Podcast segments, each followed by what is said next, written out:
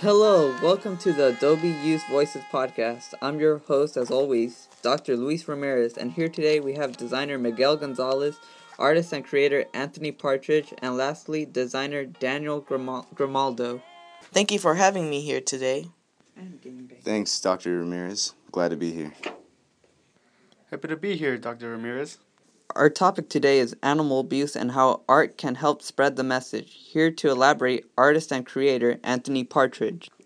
Thank you, Luis. Animal abuse is really a serious problem in the U.S. Did you know that it's been estimated that there are 900 to 2,000 new cases every year of animal hoarding in the U.S., with a quarter of a million animals falling victim? Wow, those are incredible statistics. Something should be done about this. That's correct. We needed to spread awareness, so we all got together and created buttons to spread the message. Our tagline is Stop the Abuse, but we also included comical statements to capture our audience attention. We tried to incorporate different typefaces and styles for each of our designs. As for me, I chose to keep it simple and decided to use Myriad Pro. I could have used a serif typeface, but felt it was more modern when I used sans serif. Mmm, that's interesting that you used a sans serif typeface. Why not use script or black letter?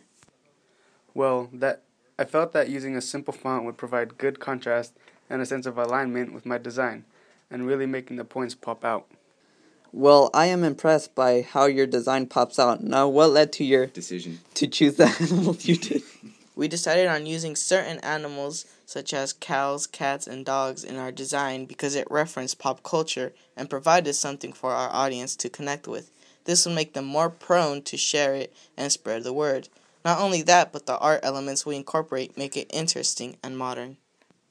I noticed that it was very modern. What else did you incorporate to make it e- effective?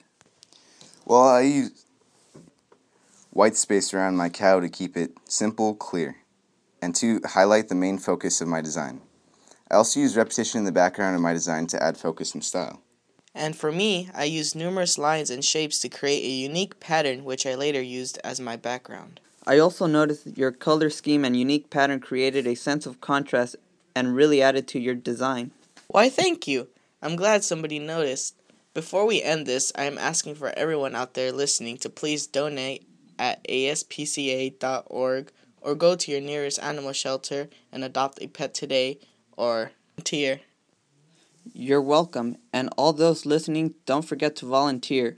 Well, unfortunately, that is all the time we have today. Thanks for listening listening to Youth Matters, a podcast of Adobe Youth Voices.